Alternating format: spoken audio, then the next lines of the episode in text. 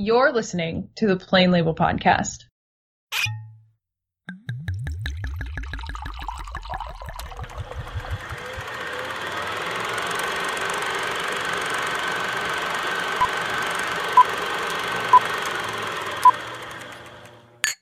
Hello, and welcome to the Plain Label Podcast. I am your host, Rachel Zelag, and along with me is my good friend and co-host, Eric Angelica Williams. Hello.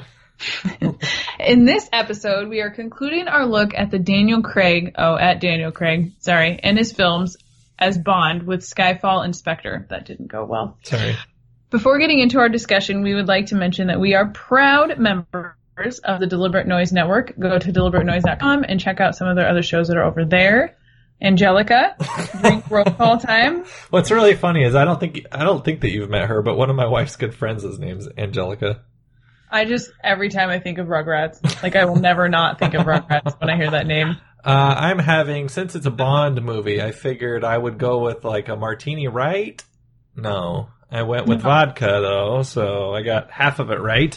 Uh, I'm going with a strawberry lemonade and vodka because I'm what's known as a manly man. You know what? If you're comfortable in your drink choices, then you are a manly man. I am. It's it's light pink, and I don't care because it has booze in it, and it tastes delicious. You know, I had one of those like white elms. We were at a concert and they don't serve like hard alcohol. They just like serve that thing in a can. And I was like, this is going to be bad, but it wasn't that bad. Yeah. I mean, you couldn't drink many of them. It's almost like that apple cider stuff that you drink and you're like, oh God, if I have one more of these, my, I'm going to throw up. But exactly. so anyway, We're on the same wavelength. What are you having on this uh, on this Wednesday Eve? A tall glass of water. so this is kind of a fun pun. In honor of Skyfall, I'm drinking a burning sky. Ooh, that's that good. close? That'll work. Yeah, that, that I like that. I I got them this weekend, and uh, when I was like hanging out at my house by myself, I don't care, and I was watching Brave Yes. and drinking that because it's Scottish, Uh huh. And I felt a. like really, it's really in the moment. you're having a burning skyfall. That's what it's called. Yeah, I like it. Oh, I like that too. Okay, so that's uh, so that's what we're having to drink. Let's kick off our discussion of the latest two Bond films with our first one is from 2012, and it is called, like we've been saying several times, Skyfall. Skyfall.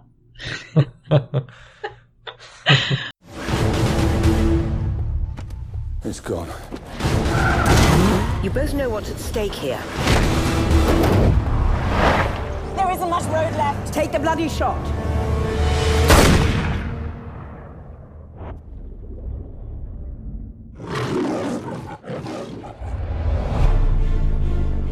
What do you say about a man like that?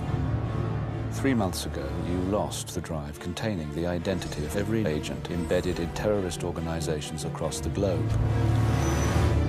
007 reporting for duty. Where the hell have you been? Enjoying death. I only have one question. Why not stay dead? There's no shame in saying you've lost a step.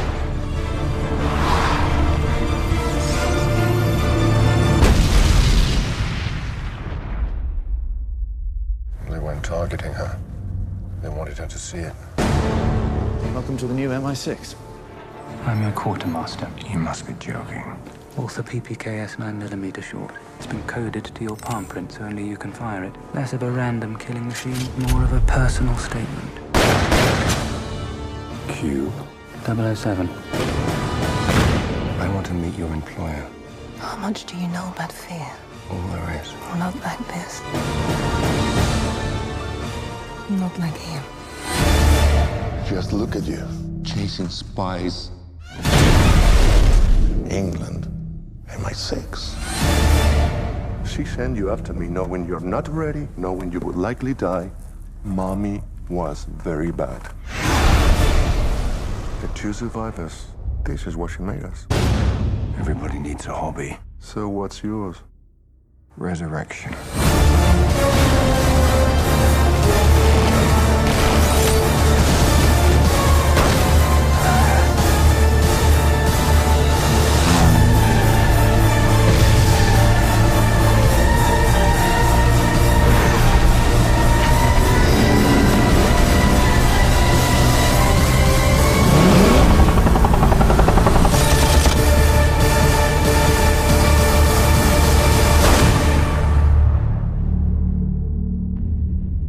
When Bond's latest assignment goes gravely wrong and agents around the world are exposed, MI6 is attacked, forcing M to relocate the agency. Yep.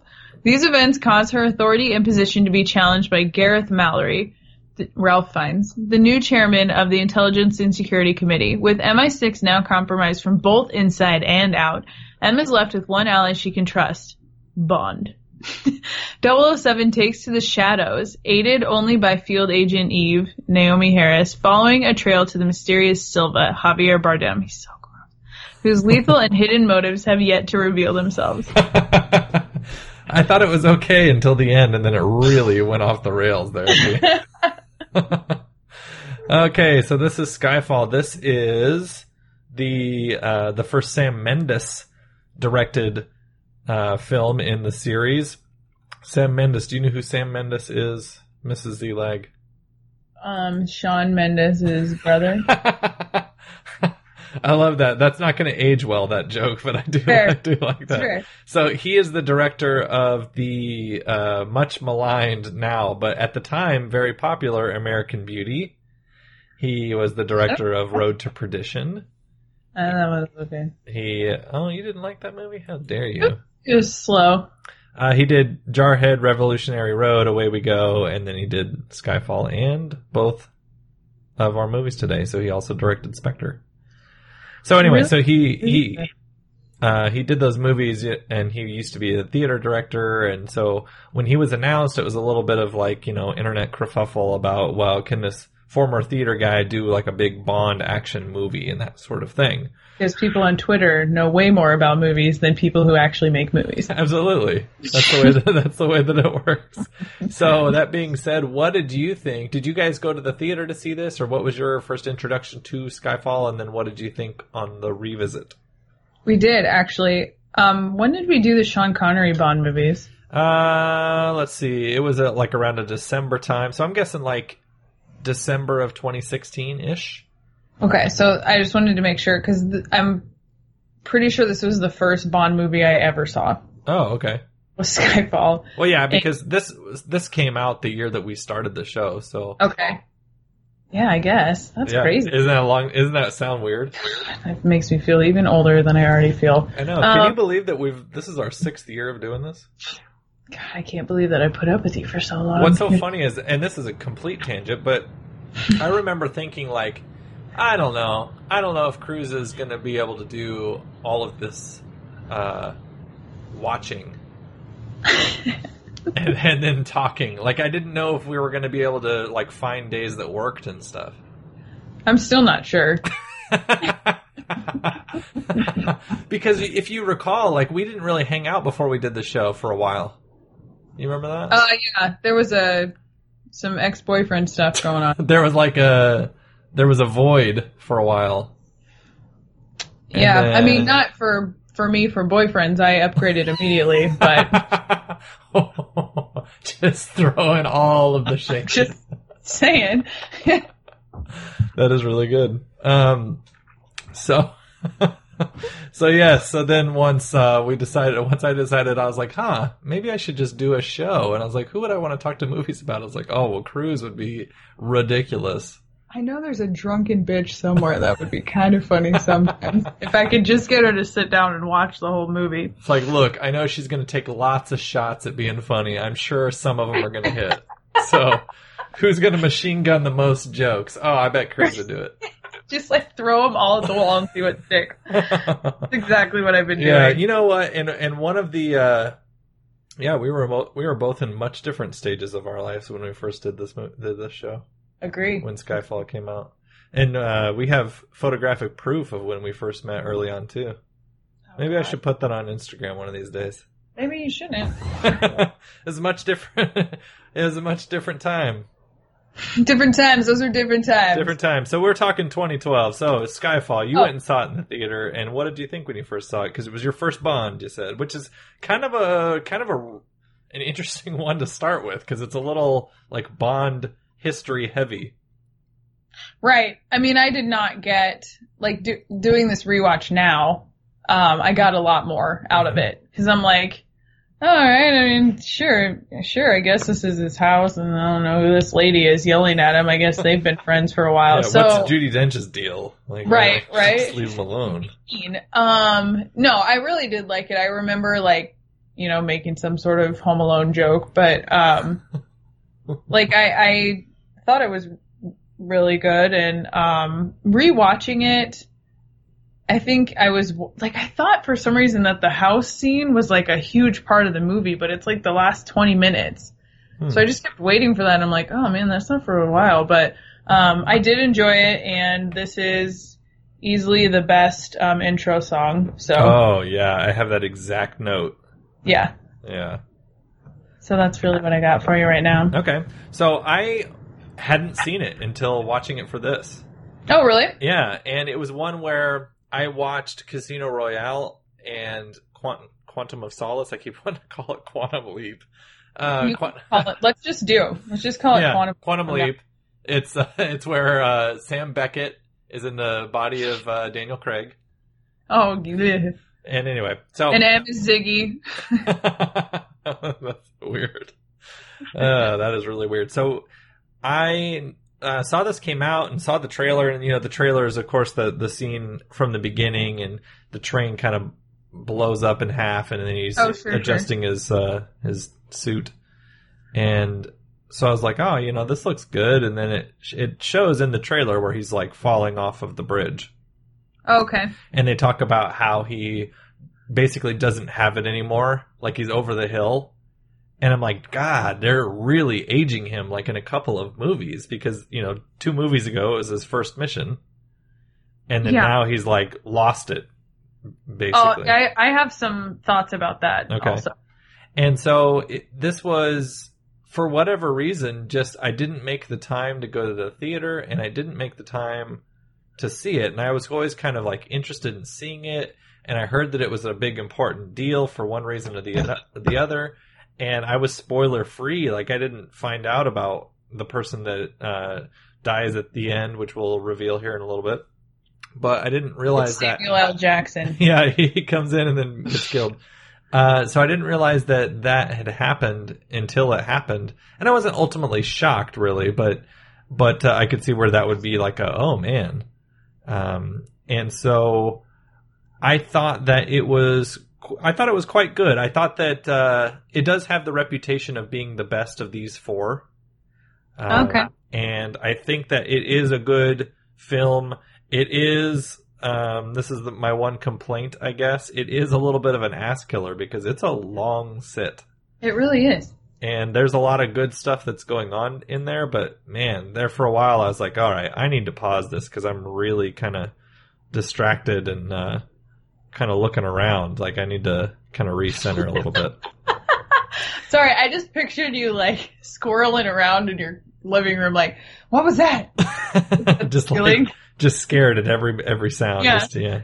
You know? Yeah. So anyway, so I liked it. Um, let's talk about the beginning here. I think that I put down that I I found that the opening sequence was really good. I like the fact that it's just kind of uh, the sort of Bond action trope that we see at the beginning of every Bond movie, and it's always him being successful. And I like that it for once didn't work the way that it was supposed to work Yeah. you know, and things didn't go the way that they were supposed to go, and it wasn't because someone was double crossing him or anything. They just just didn't pull it off that time.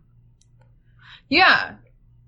I also don't understand, like, if I'm on a train, my first instinct, of course, I'm not an agent in the British secret. I just want to get that out there. I just want to caveat that.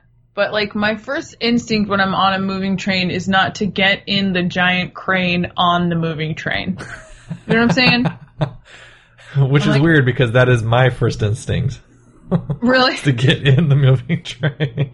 Well, it's almost like it got really close to me for me to an Austin Powers driving the steamroller Uh, yes, yeah, 'Cause he's, like, yes. in And- the crane and it's like inching forward and I'm like, I get that you can use the shovel thing to like fend off bullets, but I was like, it was Oh, moving man, quite slow. Yes, yeah, yeah. and we'll talk about the Austin Powers thing a lot in the next episode or the next uh, movie. Okay. Yeah. And are they are they calling her mom? Okay, Um, now that's This is uh this is some contentious stuff here because in Quantum of Solace he definitely says mom and then he definitely says um like ma'am. So he says, you know, what you, typically if you're saying, you know, mom, it's like mum Mom. and you say that a lot in like Luther or whatever, any sort of like British TV show, Mm, whatever woman's Luther. in charge, whatever whatever woman's in charge of the like the police force or whatever, they call her mom often, right? M U M. M U M. All right. Say it, mom. I mean, I'm not, once again, not British. Yeah. And but then so it's not real consistent because sometimes he'll say ma'am, which I don't think that I think that's an American thing. I don't think that that's a British thing. I think that's a Southern thing. Yeah. And Um, so it, it so it's not like it, it distracts from the film, but it is strange that he says that because every Well, time you hear someone and he says it too, though. yeah. I don't So know. I don't. I mean, it wasn't the the end of the world, but um, so yeah. And then my next note is: Are we supposed to pretend he's too old? Okay, so how old in your mind should Bond be? Like the essential Bond? Yeah, like if you had to make a Bond, how old is he? He is like thirty-five. Okay, because I was gonna say he's for me he's like late thirties to maybe early forties. Yeah, I was thinking that too, between thirty-five and forty. Yeah. And so I don't know. I guess I can look this up right now.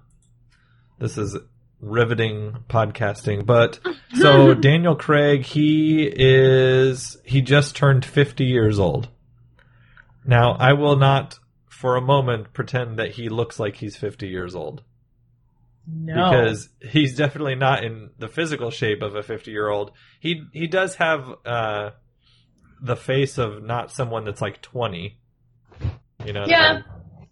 But Yeah. But it's not like he. Uh, I don't know. It doesn't look like he's an old guy. So was that distracting to you, or were you like I don't get it, or or what did you think about them saying that he was get he was like too old for the job? But I mean, like what you said, the first, the first, very first movie is supposed to be like him kind of cutting his teeth, Yeah. and then the next movie, I'm assuming, was like pretty close after that because we have like him going on a killing spree. Yeah, the next one's supposed to be like a straight continuation, like no Right. time in between at all. And then we fast forward like 20, 15 years. Like I'm, to be fair, they didn't say how old he was when he started, but That's he true. seemed to be kind of whippersnapperish. Like that was kind of the point. He was like a renegade guy that couldn't s- stop killing people. Um, so I don't know. It didn't like, it didn't take away from the movie for me, but I was like, what are you guys trying to pull here? I wonder if it's like he signed on for two more films yeah. and they're like, all right, let's just, let's just wrap this shit up. Let's just start saying he's old and shit, and then we'll mm-hmm. have him like look old, and then we'll do that. I don't know. Yeah, it is interesting because I I thought a lot of the same things that you're saying because it seemed like, well, wait a minute, he's he's just started doing the Bond movies. Like what are you trying to tell him that he's too old already for? And why would you bring that up that it's like no actor wants to hear like, "Oh, you're too old to do these movies." And it it would be like someone that is in their like late 50s to 60s where you're saying, "Look, dude, you need to hang it up." Although I will say I think it is I'm not sure if it's in the Daniel Craig Bonds, I think it might be, but I I do believe that they talk a lot about or they at least mention that he knows that there's not a long lifespan for double O's. That there's not like a long he's not like a, a double O he's not gonna be James Bond or he's not gonna be 007 for that long. So Daniel it's not Craig saying this? Yeah, well Daniel Craig as the character is saying this. Okay. Saying like he knows that his lifespan is you know, with all of his dangerous missions, he doesn't expect to live a long time. That kind of a thing. So maybe he's like quote unquote he's like football old. Yeah, yeah, yeah. So Where they're like- just like expires early. It's like kind of they're like he's 29. Is he gonna hang up the cleats? I don't know. He's like a running back old is what he is like. Yeah, got a lot okay. of leg, got a lot of miles on those legs. All right, I'm, that's what we're gonna say. He's running back old. There we go. So that. Hashtag running back old. Okay, I like that better. there we go. Um, let's see. My next note is um, M needs her own prequel spinoff. Interesting. I would watch the shit out of that that would be really. I think that would be really interesting. because, like, where did she come from? Why is she such a hard ass? Like, what happened in her past to make her like have the personality she does? Like, I would, I would watch that for sure. And talk about an essential casting. Because you Right, gotta, that's you- what I've- Yeah, you've got to get someone that has the same sort of chemistry or the same sort of attitude that Judi Dench does. Right. It wouldn't be like Katherine Heigl as M. it's not Denise Richards doing a reprieve from her earlier in the Bond series. No. God, who would it be? Would it be somebody British, obviously? Well, I mean, there's a few people that um, that I've talked about in some pretty bad movies that I thought they were good. Like there was a in some of the, I think it was the last Pirates of the Caribbean movie, uh, the girl that was playing like the not Keira Knightley role. Um, Okay. She was quite good. I think that there's a a girl that or a young lady that played in that terrible uh, Wachowski siblings uh, with Channing Tatum, Jupiter Ascending.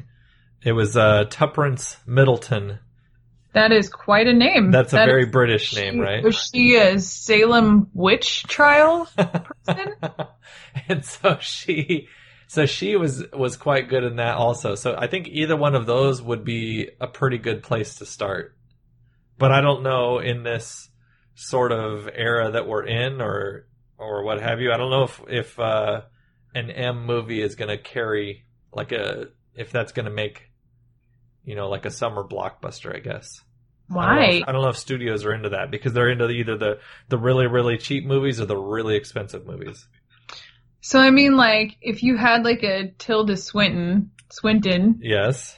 it would be like a character-driven movie. But if you had like Emilia Clarke, it would be more of an action film. Yeah. Okay. And so the the two that I mentioned are, are definitely more in the Emilia Clarke kind of a Okay. ballpark.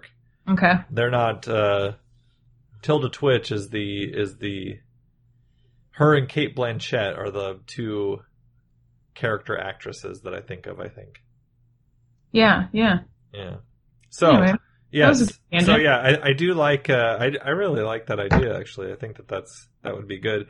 Uh, we mentioned we mentioned the title sequence that I think was is super good, or the song. I thought that the title sequence like went really well with the movie for a change. Yeah, it was so good.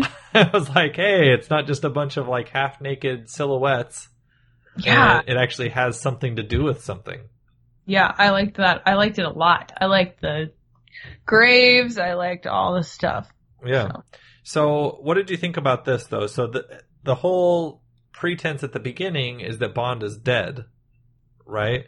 Right. He's fallen off this bridge and, and somehow survived, which was freaking impossible. And I mean, it was just like they they went out of their way to show how far he fell. Okay, it's fairly obvious that right before he got on the train, he talked to Marty McFly, who said he was going to get shot, and he put on a bulletproof vest. I don't know why you didn't catch that. Well. I also missed it when he said "Oh boy," and then he leaped out at the last second or whatever. yeah, yeah. Yeah, I think that's probably what happened. So, so anyway, I just thought it was strange that you know they think that he's dead. They have just kind of run run him through, rung him through the emotional wringer the last two movies Yeah. with him being so hurt, and then on this Well, vengeance. you know, the second one, not so much. Yeah, and then he, uh, and so I was just surprised that they didn't milk that no Bond or Bond is dead thing more. Like I was surprised they didn't do anything about like, you know, saying, well, you're the next 007 or you're, you know, 008 or whatever it would be. And they didn't have any of that sort of stuff in there. And they had him kind of in Mexico where he's got the scorpion and all that sort of stuff. So many shots. Yeah, but they had him in there. so many shots, yeah. And they had him in there, but he was only there for maybe like three or four minutes of screen time. And I'm like, what is the po- like?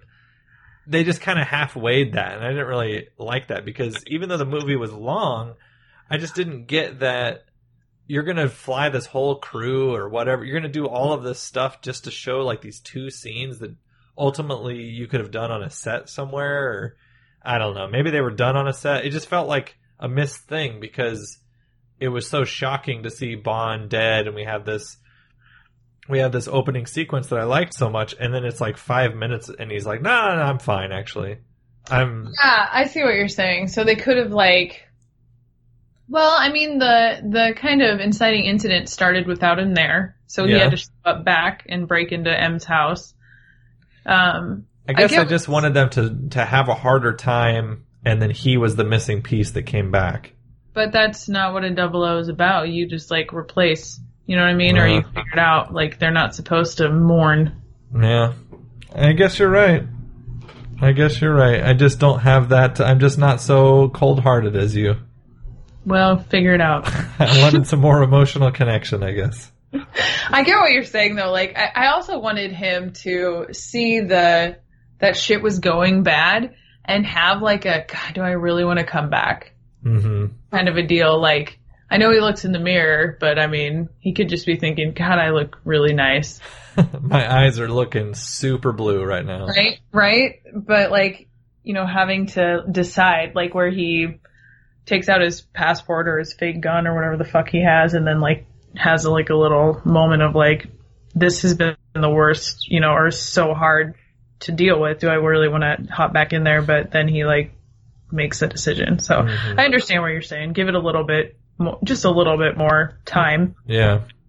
I don't know. I was just, I guess everything that I knew about this movie was about that beginning sequence where he looked like he had died. And so I just kind of, I guess in my own expectations, thought the rest of the movie was going to be like his coming back to life kind of a thing. And it kind of is because they have the sort of deal where he can't, you know, his aim is all off and all that kind of thing.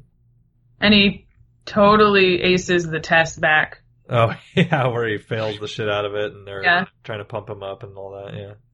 Yeah. So I don't know. So I thought that that was interesting. What did you uh, what did you make of the fact that our villain, who you had already said looks gross, right? He's so gross. What did you think of the fact that we waited quite a long time before we saw him? Because we have all of this like uh, think upon your sins, which I thought that that was I liked that where it kept you know just giving you the same sort of stuff over and over without saying, "Oh, hey, it's me." You know? Yeah. Uh, but what did you think of him overall and that the way that that character was set up and then written?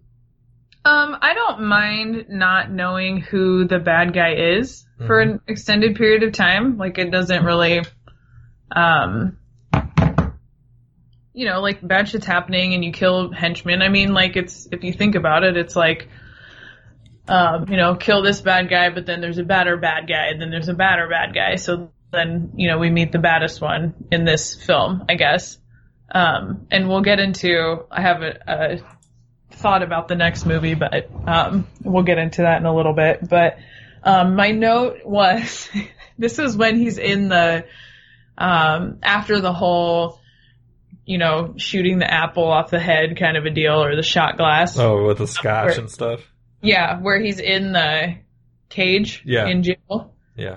And um, first of all, he's like touching his Craig, Daniel Craig's thighs while he's like saying really weird monologuing bad guy shit to him. So Mm-hmm. I was confused about that. so I said he's weirdly sexual and his face kind of looks plastic. Oh my god, put that shit back in. Oh yes. So it was like right at that time that I was like, oh yeah, like oh my gosh. You're talking about So- the, where he's all disfigured and stuff, right? yeah, and he takes his like entire half of his face out, and it makes that click clacking noise, and Oh. I'm like, oh. no, no, Yeah, that was bad. That was that was rough. I mean, I thought it was it was rough in that it was really effective. it was 100% effective, and I I totally understand. I was like, you know how the best villains are, you understand like why they're doing what they're doing. I'm Exactly, like, I yeah. fucking get it. That's Yeah. fine. Yep, go ahead and do what you need to do, sir. Yeah, I like the fact that it was like he was a version of James Bond Yeah, that yeah, just had gone sour, kind of a thing. yeah. and he was completely within his rights to do what he was doing. It seemed because it's like, yeah, I would be pissed too. I Right. get it. I mean, I I wouldn't say he was. You know, there are other ways to deal with. Absolutely not. You got to. what he did is exactly right. Is exactly right. But I I mean, like part of that, I wrote honestly though, we just can't get away from these damsels in distress. This is just oh yes. thing that's gonna happen where he's like, "Go do this, and I have to rescue you." And like in in my in my fucking M spinoff, Yeah. that's just be turned on its head. Every guy is gonna be clumsy as hell and fall over himself, and she's gonna have to clean up everybody's mess. Perfect. Yeah, you're welcome.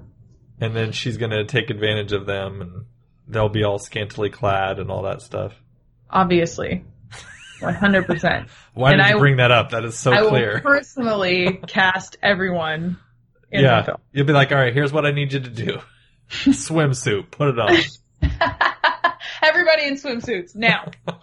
and then you'll have somebody like uh, Javier Bardem, or you'll have Albert Finney be like, "Am I in this movie? No, get out of here." You're in. You're in the next casting where we're doing full full bodysuit Yeah, clothes. Eric's Full- taking care of that. That's next door. Yeah, whatever. Go talk to him. There's a line of like three people, and you've got. Oh my god. Channing Tatum's like, I'm not even British. I'm like, we will work with you. you're the you're the Jeffrey Wright character. You're the uh, you're the American CIA operative that's with them. It's perfect. Yeah, there you go. How hard could it be? Right? It, it's gonna be easy. So You need Daniel Craig and uh, Channing Tatum to be together in the next Bond movie, which comes out next year. Next year, the the next James Bond movie. That's the last one that he's gonna do. I don't know. I mean, you know, it's one of those where, as of recording, well, I guess this comes out tomorrow.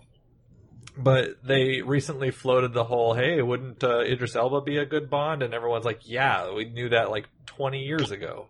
Legit. right? And I think that it's it's almost to the point of just blatantly obvious that producers or whoever are leaking stuff like that to gauge interest, and then if it's popular enough, then they just make it happen. Just make it happen. Yeah, I mean Idris Elba would be tremendous as a Bond because he's already you know he's already really good as a cop in Luther Obviously. right? He's already got the walk that I one time tried to imitate and realized how foolish I looked. And he's also, like, according to my wife, the sexiest man she's ever seen. So, I concur with your wife, 110%. like, all he would have to, like, I just want to hear him say, like, shake it, not stirred. And I'd be like, God damn. Damn. you'd be doing the sploosh.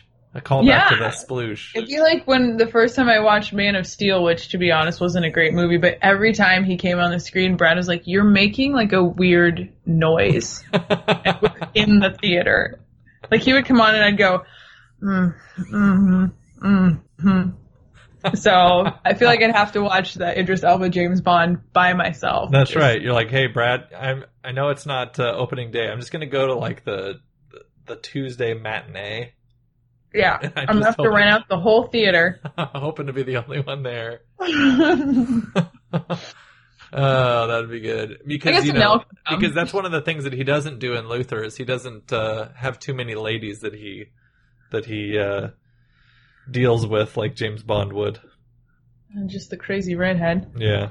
Um, the other thing that I like tangent wise about what probably would bring to his character is kind of the Daniel Craig where he's not super debonair. hmm He would be more like he would be able to bring a lot of depth, but not a lot of s- suave to it. Yeah, And he's with- just he's a little rougher, sure. yeah, yeah. But although he is quite the he's he's pretty smooth in The Wire when Oh, he's playing yeah. Stringer Bell.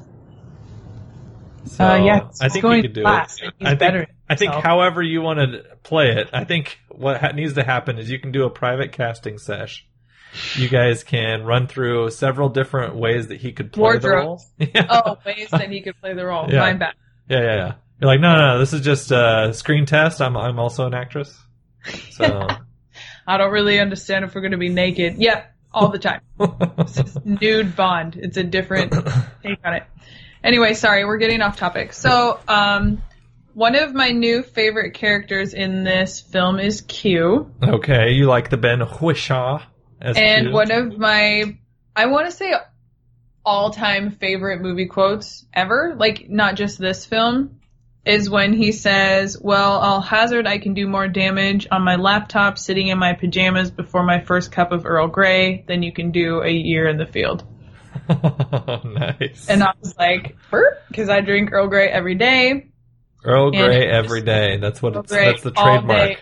Er day. Coming in 2019, Rachel Z. I really just liked it. So he, I like him as a character too, because he's like, you're too young to be uh, a IT guy or whatever, and he's like, you're way too old to be a Bond, and so he, he gives it back a little bit. Yeah, it is a nice compliment to you know we have the sort of dynamic between M and James Bond, and then he's a whole different kind of personality. yeah, so I yeah, think yeah. that that's nice. I do like that too. I do like that too. So one of the other things that I thought is I liked what Javier Bardem was doing with this character. So whether it was his choice or ah. whether it was the director's choice or the script's choice, when I heard that he was going to be the villain, I was like, "Oh man, it's Anton Chigurh from No Country for Old Men, but he's a Bond bad guy." And then when you see him, it looks, I mean, it, he looks nothing like that other character no, and he doesn't play it anywhere close to the same. And at first, I was like, "Ooh, wow, am I gonna? I don't know if I like this." But then as it went and I kind of got used to it, I was like, "Oh, okay, I can see what he's doing a little bit here." I and- still didn't like it. Really, see, I ended up, I ended up coming around to it towards the end. I wonder if in his contract he's like, I will never play a character that has normal looking hair. Like Uh, something well, he- let's see. Well, I guess I saw him in Mother not too long ago for an episode that'll be coming out in a few weeks, and he looks pretty normal in that. Okay, so it's maybe just those two. Because in No Country for Old Men, he has like an old man Justin Bieber cut. Oh, he's got that. Correct? Yeah, he's got really stupid hair. Then Yeah, yeah, yeah. So those are like the only. Well, I guess I've probably seen him in something else, but he just looked. And I understand why, but he looked really fake. Like it's very obvious that he doesn't have blonde hair. yeah, yeah, yeah. And I don't really understand why, if you're a bad guy and you are really bent on doing something, why you would bother to color your hair. I don't know. I mean, it did it did make it look even more horrific when he had that whole face reveal thing. I want to talk about it. You know, because it looked like even more unnatural or unreal with Yeah, that, that hair. might- That might have been what they were going for. But that's kind of like a long. That's like a long way around that one scene. yeah. So I don't know, but yeah. So um, one of the other things that I had written down here was that uh, I kind of like that we have this guy that's like enjoying what he's doing. This bad guy. So it's not like, uh, oh, I need to take over the world, so I'm going to do this, this, this. I'm just going to be this sort of flat villain.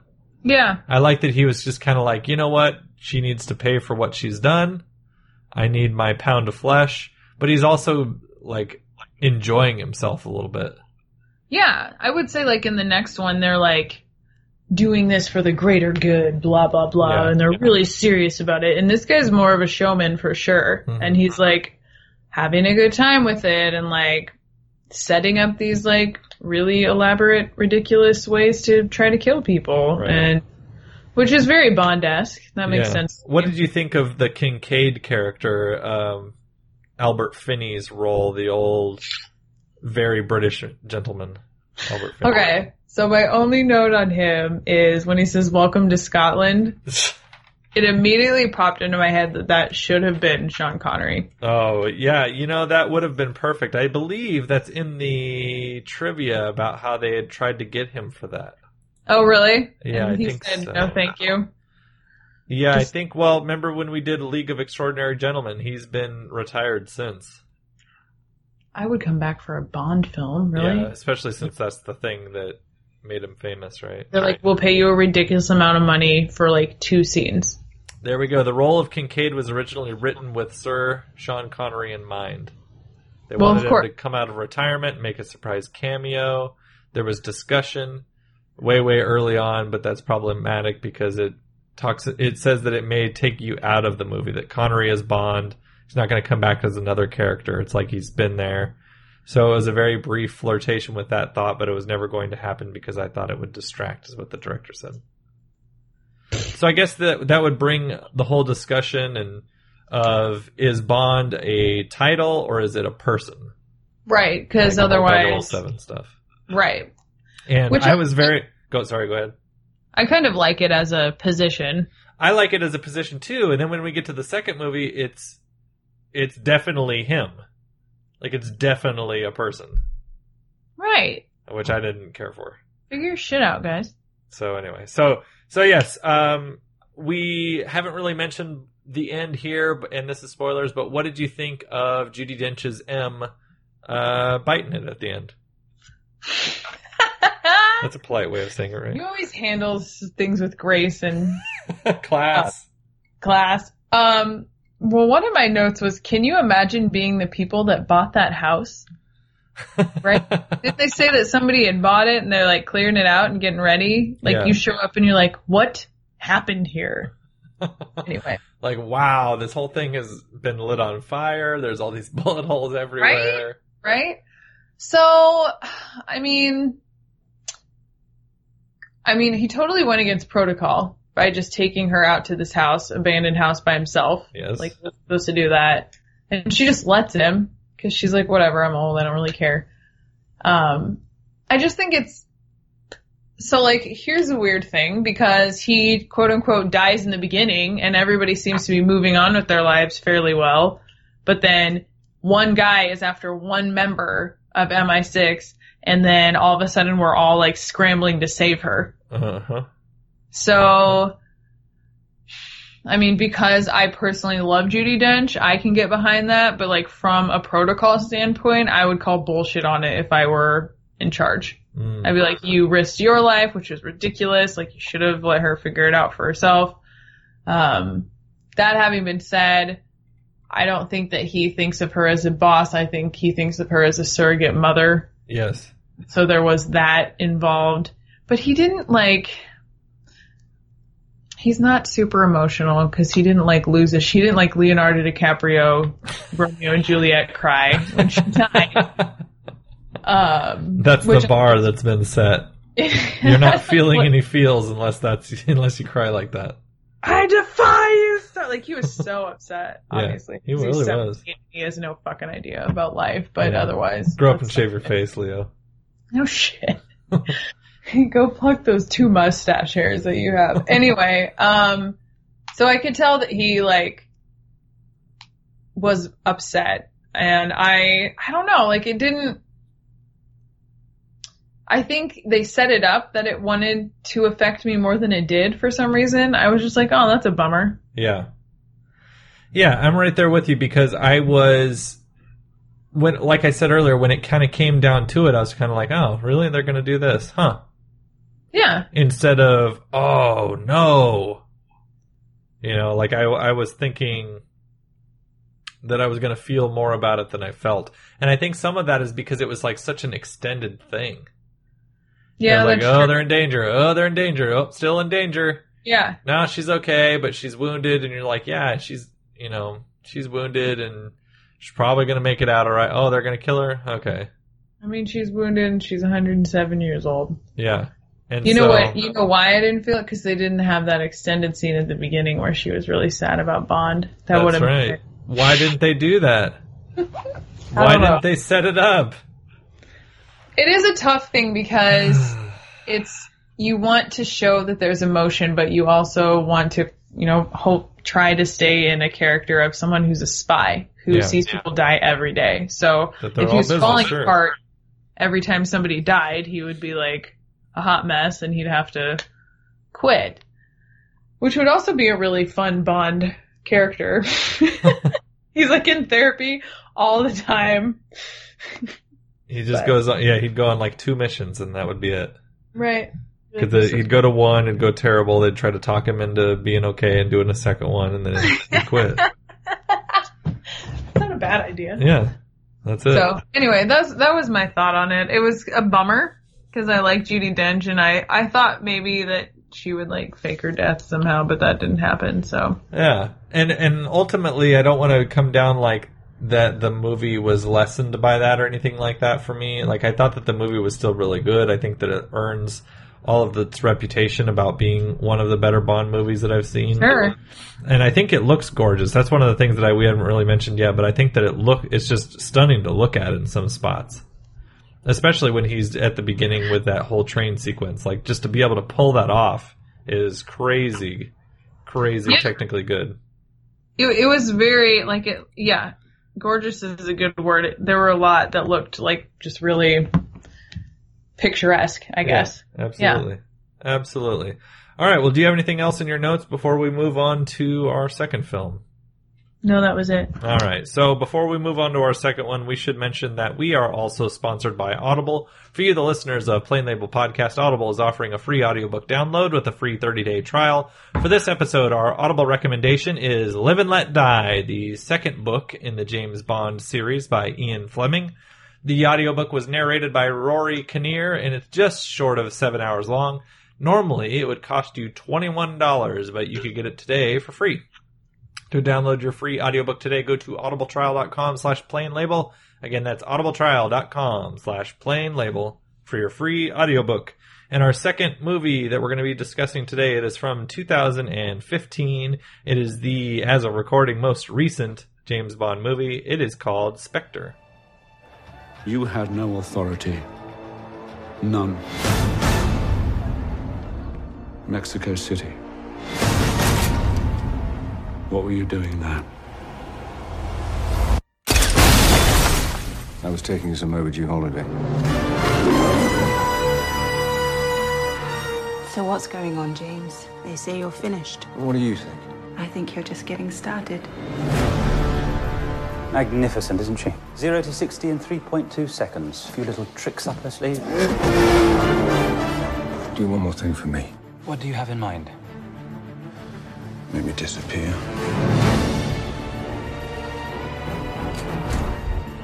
Tell me where he is. He's everywhere. If you go there, you're crossing over to a place where there is no mercy. You're protecting someone. Get away from me! Why should I trust you? Because right now, I'm your best chance of staying alive. This organization, do you know what it's called? Its name is Spectre. Do you know who links them all? Me. Welcome, James. You came across me so many times, yet you never saw me. What took you so long?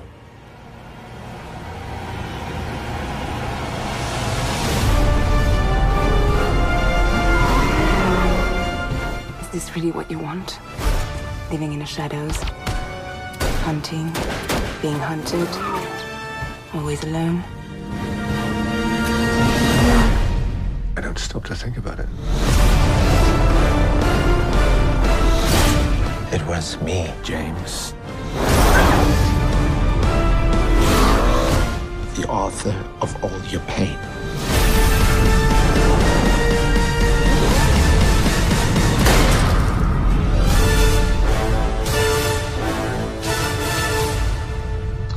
A cryptic message from the past sends James Bond on a rogue mission to Mexico City and eventually Rome, where he meets Lucia, the beautiful and forbidden widow of an infamous criminal. Bond infiltrates a secret meeting and uncovers the existence of the sinister organization known as Spectre. Meanwhile, back in London, Max, yep, Denba, I don't know his name, I don't know either. Max. Cool.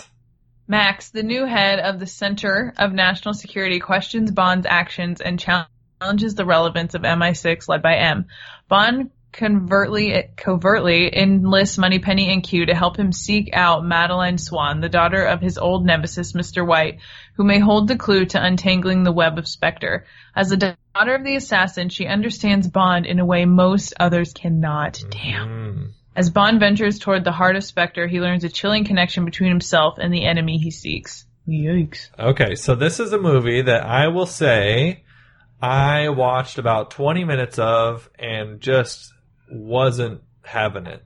And so I turned it off one day and then came back to it and started it from the beginning.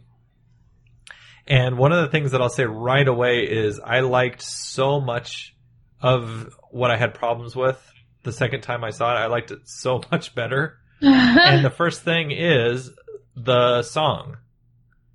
So we have, you know, we talked about how Skyfall is, it was such a good song and how it fit really well with the, with the movie. And then when I heard this first song, and it's, uh, I can't even remember what it's called now.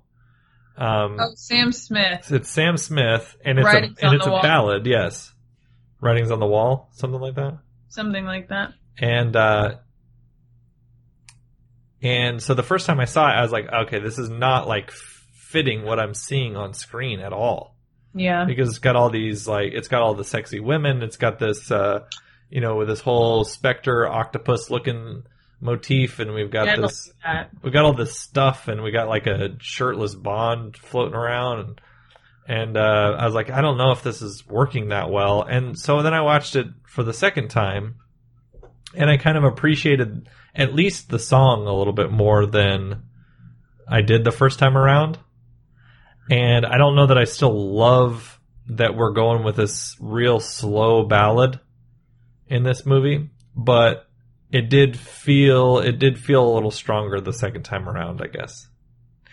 And before we get into it really, I thought it was interesting that this movie decided to return to the old setup with the Bond walking and then turning and shooting at the audience through the gun barrel and the Yeah. blood dripping down. Like that's the I think that's the first time that we've done that at the beginning of, for uh, Daniel Craig Bond. Who who directed this one? This is Sam Mendes also. oh, it is. Okay. Yeah, so same guy. And so it that was a big thing to me that you know, once I had got those 20 minutes in and then had started rewatching it, I was like, okay, so maybe this is a clue right at the beginning that we're going like old school Bond for this Foreshadowing. movie. Yeah. Yeah, because it's like okay, we're bringing back this beginning, uh, the the you know the traditional music, uh, the sort of Bond theme, and you know we're just kind of bringing all of this stuff back to the way that when you traditionally think of Bond, this is what you think of. And I think a lot of that is uh, some things that get parodied, parodied by the Austin Powers movies, and they're Yeah. sort of played as serious in this. And so I think that some of that you kind of have to go, okay, well, this is what we're doing, all right. Um, so I think a lot of I think this movie really heavily depends on how willing you are to be okay with some kind of throwback Bond stuff. Right, because like, wasn't there a Sean Connery Bond where like they Sean Connery Bond? That's funny. Um, where they go to like a weird place in the desert and are like someone's guests. Ooh, I don't know. That's pretty not specific for me, Cruz. What are you talking about? That's one hundred percent specific. Where they go to the desert somewhere? I mean, probably. We watched all of them, right?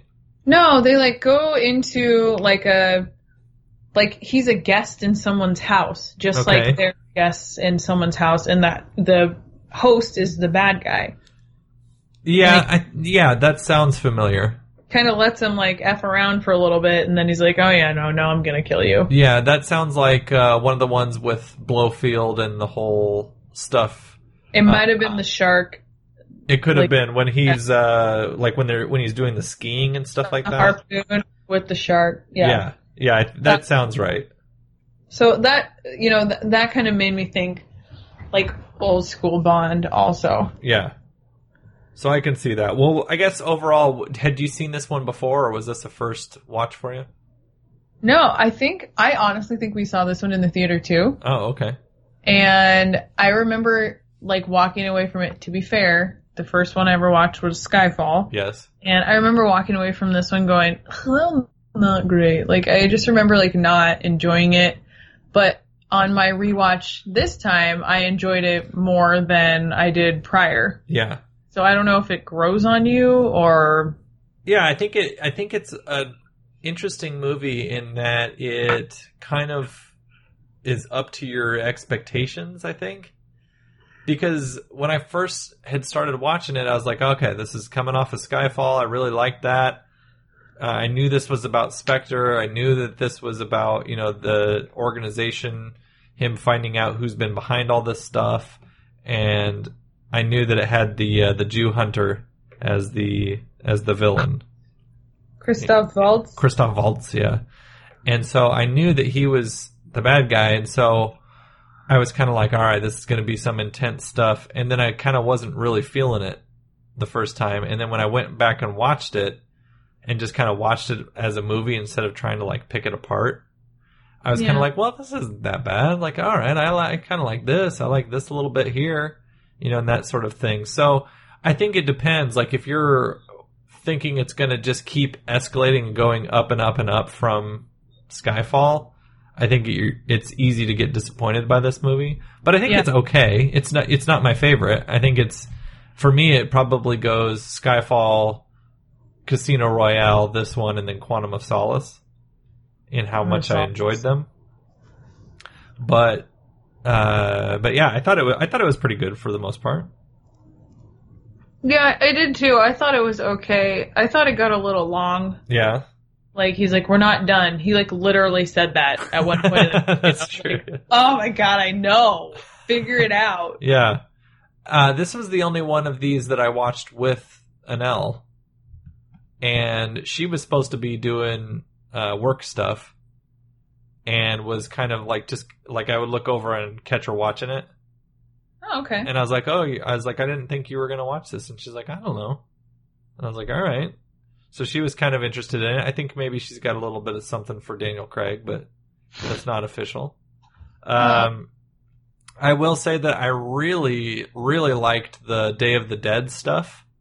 Oh yeah, I had just watched Coco. Oh, really? See, I haven't seen the the the girls have seen that, but I haven't seen that yet.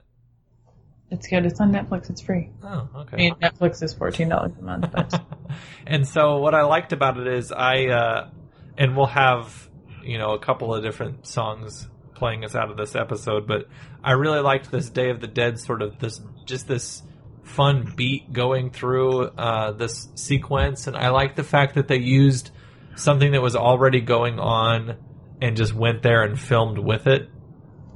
And so I'm so I'm sure some of this is is created for the film, but a lot of this is, you know, a festival that's already going on. sure. And so I like that because if you look at just like the detail and the costuming and the depth of field and the amount of people that this would have been to stage and dress if Yeah. they were all extras, like it would have been ridiculous. So I just think that uh, some of that it's like, damn, like this feels like a real thing. It feels like a real world that he's in. Yeah. And so I love the fact that you know he he's uh, and which does make the the poster confusing because you know he's up and he's in the sort of skeleton get up, and then in the poster it's Bond in front and then the skeleton get up in the back, and it's like, well, that's the same dude. Like, well, that's not telling me anything. After you've seen the movie, you're like, that that's nothing. You're just mad about it. Yeah, Like, yeah. Come on, who's designing these posters? Uh, First, he dresses up like a skeleton and like immediately bangs somebody. So well, he dresses up like a skeleton, and then she like does the slow like, "Ooh, I'm gonna seduce you" walk, and he's already changed out, and he's like, "I'll be right back," yeah. and then he goes So- walking around. So like I, you know, this is a real thing, but um, I wonder how they did the helicopter scene. Because Yeah. like one of my notes was that's actually really scary because where is that helicopter going to land? Exactly. I think a lot of that had to have been CGI, like the way that they do the Lord of the Rings CGI, where it's like a some kind Lord of like Lord of the a, Rings is CGI. It's where they do that like random scatter thing where it looks like people are all running away from a spot. That was a documentary. That's a disappointing. Oh, sorry. Um, so I really like that. I thought it was also just the dumbest thing in the world for a, a spy to have this blue laser light while he's trying to assassinate somebody. So he's he's gets up to the rooftop and it, it slowly Oh, goes yeah. from the Day of the Dead song to the Bond theme, right? Yeah. And he's sitting there and they're like, uh, to our death or whatever, and he's like, bottoms up. And then he sits and the, the smoke like shows that his light's there. And I'm like, what are you doing, Bond? Like he's like 30 yards away. Like how could you miss him? One. And two, it never comes up again, which is disappointing. Because it ended up not really mattering, you know? That Well, whole sequence. other- yeah, but I mean, otherwise, like, how is he going to get, you know, get yeah, caught? I mean, it's the inside incident, incident. I get that, but and uh, but it get just it was like saying. such a sloppy. Be- I was like, why are you using that laser light? That's so stupid. They're not cats. Yeah. Go get it. Go get it, you stupid Yeah. being. and then one of the things that I thought was really um, surprising was that th- this movie had more comedy in it than I expected. Because we have this James Bond, I'm a tough, hard ass parkour guy at the beginning of some of the other movies. Yeah. And here, he's like falling down this deal and like lands on a couch. Oh yeah. And I was like, oh, that's funny. I was like, wait, why? Wait, that's that's funny. We don't have any Right. parkour. Like, what's going on here? I did like that too. I thought that was, and it's like really ironic. And I think that's why they had to have it be funny because like, how is he going to fall and survive if there wasn't something like really ridiculous at the bottom? Yeah, and again, that just struck me as like very old timey Bond, Yeah. to where that's the sort of stuff that you would normally see instead of this ultra realism that they tried to do for a couple of movies. Sure. I like that. Yeah, so I, I I was like, okay, like I'm kind of I'm kind of digging this a little bit. And then we had uh oh, I put Monica freaking Bellucci, right? The wife who he goes to this funeral. Oh, from the Matrix? Uh no, that's Carrie Ann Moss. No, she's like the, she's in the Matrix. I don't think so. Yeah, huh? Monica Bellucci? The one with the long dark hair? Yeah, the one that is uh very Italian that oh, she is in the Matrix. Suck. Wow. Well, she's in the Matrix sequels. Does that even count? It, it fucking counts. She's Persephone. What Yeah, the fuck? she- I don't even remember that character. Wow, I need to see it, those like, again. Makes, like, she's sitting at the table while that lady has an orgasm from the cake. Oh, That's probably why I remember it. whoa! Did that imprint on you or what? I'm like, what kind of cake is that? Who sells it? Yeah, Where'd you get it? you're like straight up when Harry met Sally on that. The whole I'll have what she's having. Um, but that's the only other thing I've ever seen that lady in. So that's really yeah. wow. What else See, would she be in? Well, I mean, that's it says that that's what she's best known for, but I don't know. I just feel like I've always known who she was. No, I immediately was like, oh, Matrix lady. Huh. Well, anyway, the reason I wrote down Monica Bellucci was she's very um like when she has like her straight she has like the straight long hair later at the at the house Yeah. and I I wrote down that this looks like what my wife wants to look like when she's also 54 years old. Oh, she's gorgeous. Yeah, because Yeah. she's she's got she's Italian and my wife is half Italian, and so she's got the sort of uh, like general face shape, and specifically in this movie, like you could there's a like a screen cap that I have from IMDb pulled up that looks uh, very much like my wife. A little Borat there. My wife. Yeah. And so I was like, look at this. I was like, look at this. This looks like you. And she's like, God, I fucking hope so I'm her age. So I had to make Yeah. sure and mention that. Um, so yes, so I liked that bit. I liked the fact that she is like not a 20 year old little teeny bopper. yeah. That they finally have like this little Bond hookup scene where it's like an actual woman instead of this little girl that he's usually messing around with, like uh, whatever the freaking strawberry fields or whatever that Gemma Arterton from the What second is- movie. I don't even want to talk about it. Or that tiny girl who's like trying to get revenge on her dad in Quantum of Solace. Oh yeah, the little uh, what she's like Spanish or something. Yeah. Yeah, yeah. I don't know. That, yeah, she really was. She was like a little Barbie doll. That that girl was. Yeah, I was worried for her. Yeah. I was worried for her.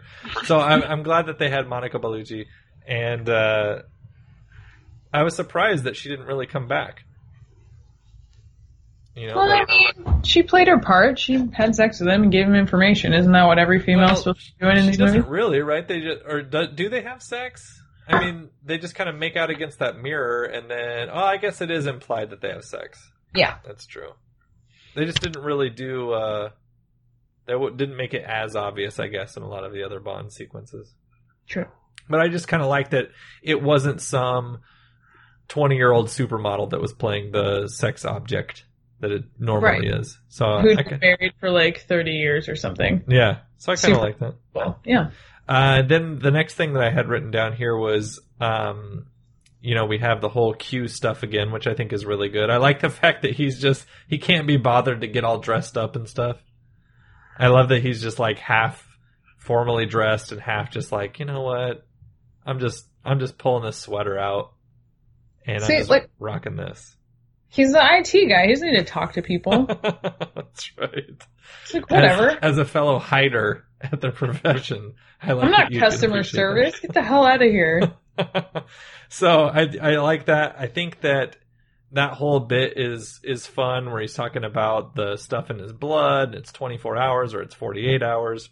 Oh yeah. And he's saying, uh, "Oh no, this is 009's car. That's not your Right. car."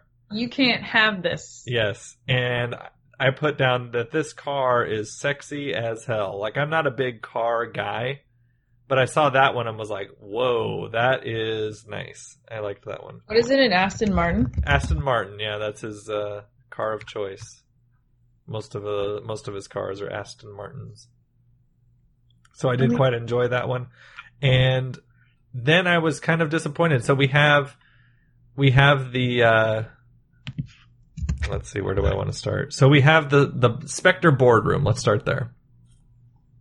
Oh, where he's hiding up in the Yeah, crowd. yeah, yeah. Okay. So he, he knows that he's going into this big sort of meeting, and it's all secretive. And I like the fact that he tells the guy basically to fuck off Yeah. uh, because he has the ring, you know, and that kind of stuff. Yeah. Uh, which is so dumb. Like if you're a secret, like a secret group, why do you have a ring that you just wear? Just have it on you all the time, like displaying that you're a part of the secret group. I was gonna make some jokes, but I'm not gonna. I mean, just like put a big forehead on your, like put a big octopus tattoo on your forehead. For crying out loud. It's dumb. But anyway, so I like the fact that he gets into this place, and it's one of the first times that we real, really sort of see James Bond as being like overmatched and kind of overwhelmed Yeah, because he's in there and he's not really sure what he's doing in there. He's not sure who he's looking at, and but he's sure that he's being secretive. That's right. Right? That's right. He's he's sure that he's like you know spying and nobody knows that he's there because he's thinking Right. because he's thinking that he's doing a really good really good at his job. Yeah. You know, and we have the you know I think that it does a really good job with the lighting with the way that you can't see you can't see Christoph Waltz's face for a while. I thought that was perfect. Yeah, and we have the sort of modulated voice when it comes through, and you're like, "Oh man, this is like a scary guy," and all this sort of stuff. And we have the uh, the Game of Thrones style execution from uh, Drax or Dave Bautista. Drax, you can call him Drax. Yeah, fine. which I thought he was really good in this movie, actually. yeah, he was good. Yeah, and so Scary as hell. Yeah, he is. He's a scary looking man for sure, and he's he's an awesome Twitter Twitter follow also. Oh, really? Yeah, because he's he was one of the guys that was saying if Disney doesn't uh, change their mind on the whole James Gunn thing, he's just out. He's not having any part of it anymore. Oh, got it. I'll Yeah. follow him on Twitter. Yeah, he's good. So, uh, so I like the fact that we have all of these pieces put together, and I I kind of come back to the fact that at first I didn't like the cuckoo at all. I was like, "What is that?" When he finally sees James Bond, you know, looks to the camera and says "cuckoo," and I was like, "What the fuck, cuckoo? What kind of like dramatic like?" kind of dramatic line is that? But you know, little did I know that John Logan and the rest of the uh, screenwriters had it. You know, they they did the story grid, they mapped it out. They, they had that they were going to have a scene later where they talked about birds and about how the the cuckoo sort of takes over the nest and all that sort of stuff. Kicks out the. Yeah, kicks out the other Okay. eggs or whatever. And so I was like, oh, okay, now I get it. Now I'm with you. See? and and so I did like that, but I could not help but think of Austin Powers in probably two or three different times. So when the when the woman like basically introduces Christoph Waltz or has him come out or something, she was like a splitting From image of the girl from yeah. And I was like, oh no, like they, this cannot be by accident, right? I didn't. I didn't pick up on that at all. Oh god, like it's a thing like where I- once I saw it, I couldn't unsee it. maybe maybe I wasn't thinking. Like I was thinking more old school James Bond than Well, Austin yeah, Powers. Yeah, yeah, yeah. So, um, I mean, I think know, that's the hope. I think the, the the downside is the risk of going and people are like, "Oh, wait, this is like Austin Powers." you know, with the same I didn't see stuff. anyone shagging. Oh no, and I did. But well, I mean, you have the long table. Mhm, You know, mhm. At least nobody, you know, nobody's chair got bent backwards into a pool of sharks or There something. no, Will Ferrell wasn't there, we didn't have any of that. I'm very badly burned. but we didn't have that. But we did have a guy getting killed by another guy. that is true, but and that so I don't know. I, I was like, oh, okay, I get what they're doing, but and I get that it's like a throwbacky, but at the same time, I'm like, oh man, I don't know. I wonder if they like they like did a test where they're like, does this remind you of any other movies? Like none, any other movies? and if enough people didn't say Austin Powers, they're like, we're just gonna roll with it, see what Yeah. happens. I like that. I like that. So that was Yeah, one of the I things did- where I, I think it's like such a narrow little deal to where they're trying to they're trying to be a throwback, but they're also trying not to sort of try to make like what Austin Powers is making fun of. They're not trying to make that cool. You know what I mean? Like they're try- Yeah. not trying to make it relevant to now. I don't know. It's just uh, I would have just completely avoided it just because of how well they mock those things. They're tiptoeing the Austin Powers line. Yeah. So I don't know. Then after that, we have the Bond reveal, and I love the fact that this, you know, it's this entire building full of all of these people that Right. he's dealt with, and and he's chasing away from all of them, and I like that. And we get the car, and I'm like, oh yeah, we're gonna have this awesome car chase scene. And again, we have some bits of humor in there that I didn't expect. Right? With uh, we have one of them just turns on the radio Yeah. one of his little like very 80s looking uh, label maker. Yeah. What the fuck was that what about? was that about? I don't know. It That was, it was, yeah. it was real throwback looking, which is strange when the when the car looks like very futuristic and then it's just got this chunk of metal that has all these weird label making things. in Well, and wasn't it though something that Q was still working on? is that what it was? Maybe a prototype of it. I kind of thought that's because like that's I obviously thought that was weird too, but then I thought that I had remembered him saying like this is something I'm fixing or working on for, For someone else. Yeah, Don't for touch- 009. Yeah, yeah. Still, he could. It's 2018. There are way better label makers than whatever he's working. on. So Could have had to be color at least. I mean, and I at least mean, not have some- some indented letters. right. Yeah, That should take something. some something. So yeah, so we had that, and I thought that the car chase was good, but I didn't think it was great. Like I was, I was kind of wanting a little bit more out of it. I guess. Yeah, I think I fell asleep a little bit during that. I'm not gonna lie. Ooh, that's not a great sign. because No, you know you I have that you have the huge Dave Bautista chasing him, and then he kind of just like goes away for a while, and you have the little comedic bit with the very Italian stereotype Italian stereotype guy. Like it might have what it might as well have been like Mario. Is- scusi, it might be a Euro trip. like Mario's going to win, you know, and you're like, oh, what is this? And uh, you know, he's going slow, so he's like pushing him, and then it just hits, and then the airbag goes off in his face, and some of it I was like, oh, jeez, yeah, I don't know what they were trying to do there. I don't know. It's just like the whole movie was trying to be such a throwback to like cheesy stuff, while at the same time being kind of new and and uh, more like what Daniel Craig's been doing, I guess. So Yeah. kind of strange tonally. I thought. Totally. So, but yeah, so we had all this car stuff, and then the car goes in the in the river like right away, and I was like, "What?" And the car chase seemed like they were going about twenty five miles an hour, and I was like, "I don't know, like I'm not really digging this as much as I should be." To be fair, I always wonder how you can go super fast, like in a city. That's true. That is true. it's like you're chasing each other at twenty five miles an hour. Right, yeah. and you have to like stop at the stoplights or you know you'll get pulled over and you all have like ridiculous amounts of automatic weapons in your car so you can't You're like, ooh, I'm gonna get. Oh, I got it right by there when it was the yellow. He's got. He's not gonna make it. He's not oh going Oh through my that God. red. that's going to be in the M spin-off. There's Yeah. going to be a lot of stoplight action There'll going be a on. lot of four way stops, and no one can figure out how to go. Oh my god. roundabouts. Going to roundabouts Yeah. everywhere. Everyone's just stopping and going. Yeah. Is it? Is it me? Is it time? And you, me, you, and then there's like a fender bender and like you can't get away from it. Oh, So then you could do the whole uh, Big Ben Parliament. I was thinking that, but I didn't want to say. That'd be good. So, One of the, so I thought that was interesting. One of the things that I did really like, and they do, and they do go back to this, which uh, kind of makes me like the line a little less because I I like it when they say a line once, and they and if I can remember that line, then it was a really well written one. Like cuckoo. Yeah, like the cuckoo.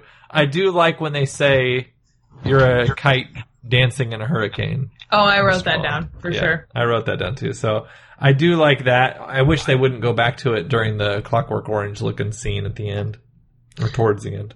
So I wrote, and that this is what I was talking about in the previous movie. I wrote, "You're a kite dancing in a hurricane" is some real shit, but people always say you don't know what you're getting yourself into, hmm and like I can understand like the foreboding of that, like this is bigger than you think, but like what if it's just a surprise? Like you thought you were doing something and it turns out to be crazier. like like I've been watching, like we watch all the Mission Impossibles too, and like so many times they're like trying You don't to know get what you're doing. Yeah, like you don't know what you're getting yourself into. Like, and to be fair, like it was so semi accurate in this one, but not really. I mean, he's just a weird bad guy that has like a weird army. That's not super new. Yeah.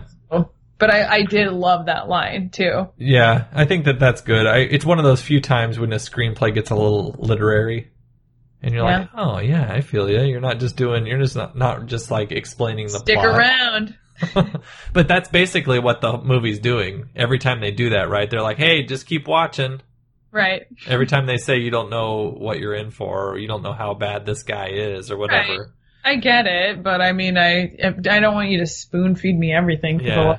I get it. He's a bad guy. He's- Yeah. How about you show me doing him doing some crazy shit that Bond couldn't couldn't Right? deal with?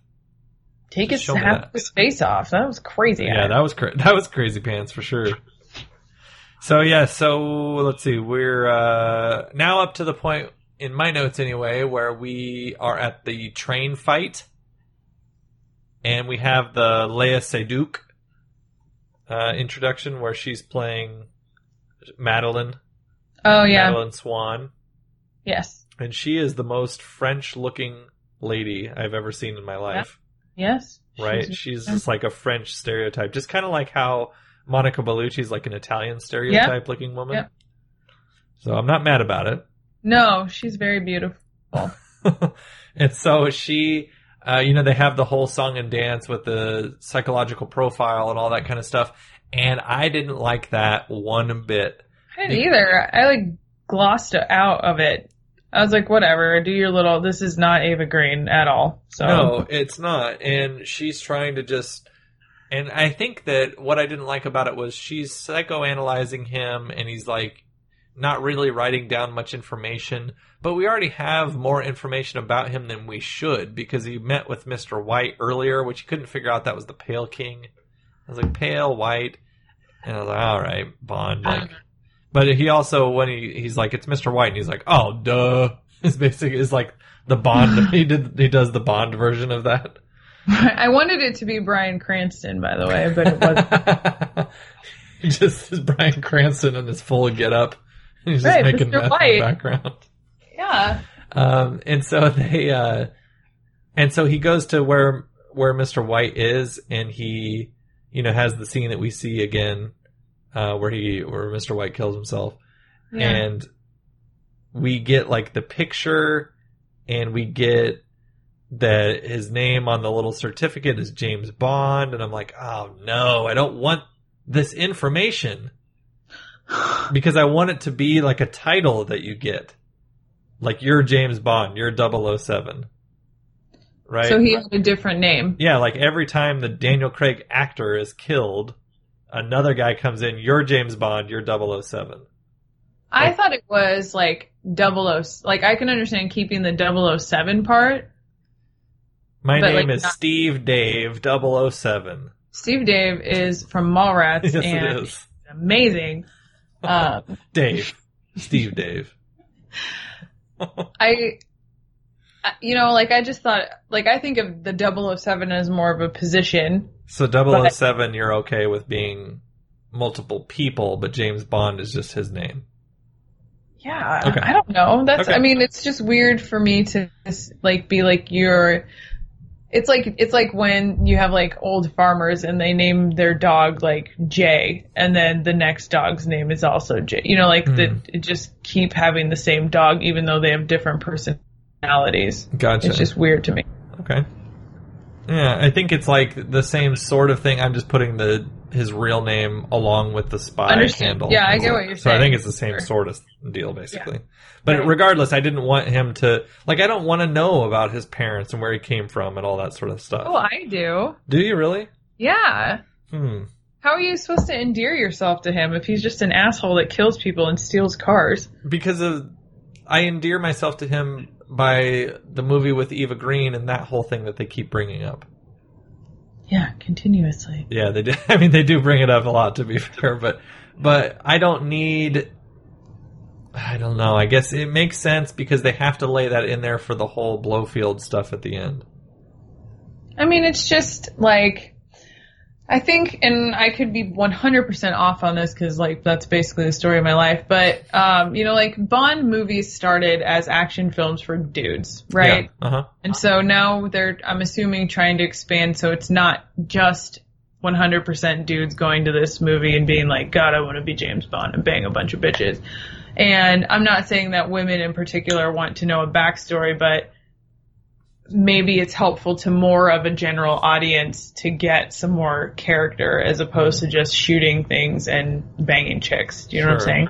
Sure. I think it, it's probably also just like a like a style of filmmaking and a taste thing now that's like more in vogue now. Yeah, I agree. Like we want some real some real information. I get what you're saying. And I, I've watched movies where you know, in like the old Bond films, like we caught him mid career Mhm. and we didn't know anything about him and those were still okay to watch. Like but it was a different type of film to me. It was a straight action film and it wasn't like when people died, it was like, oh shit, that guy died.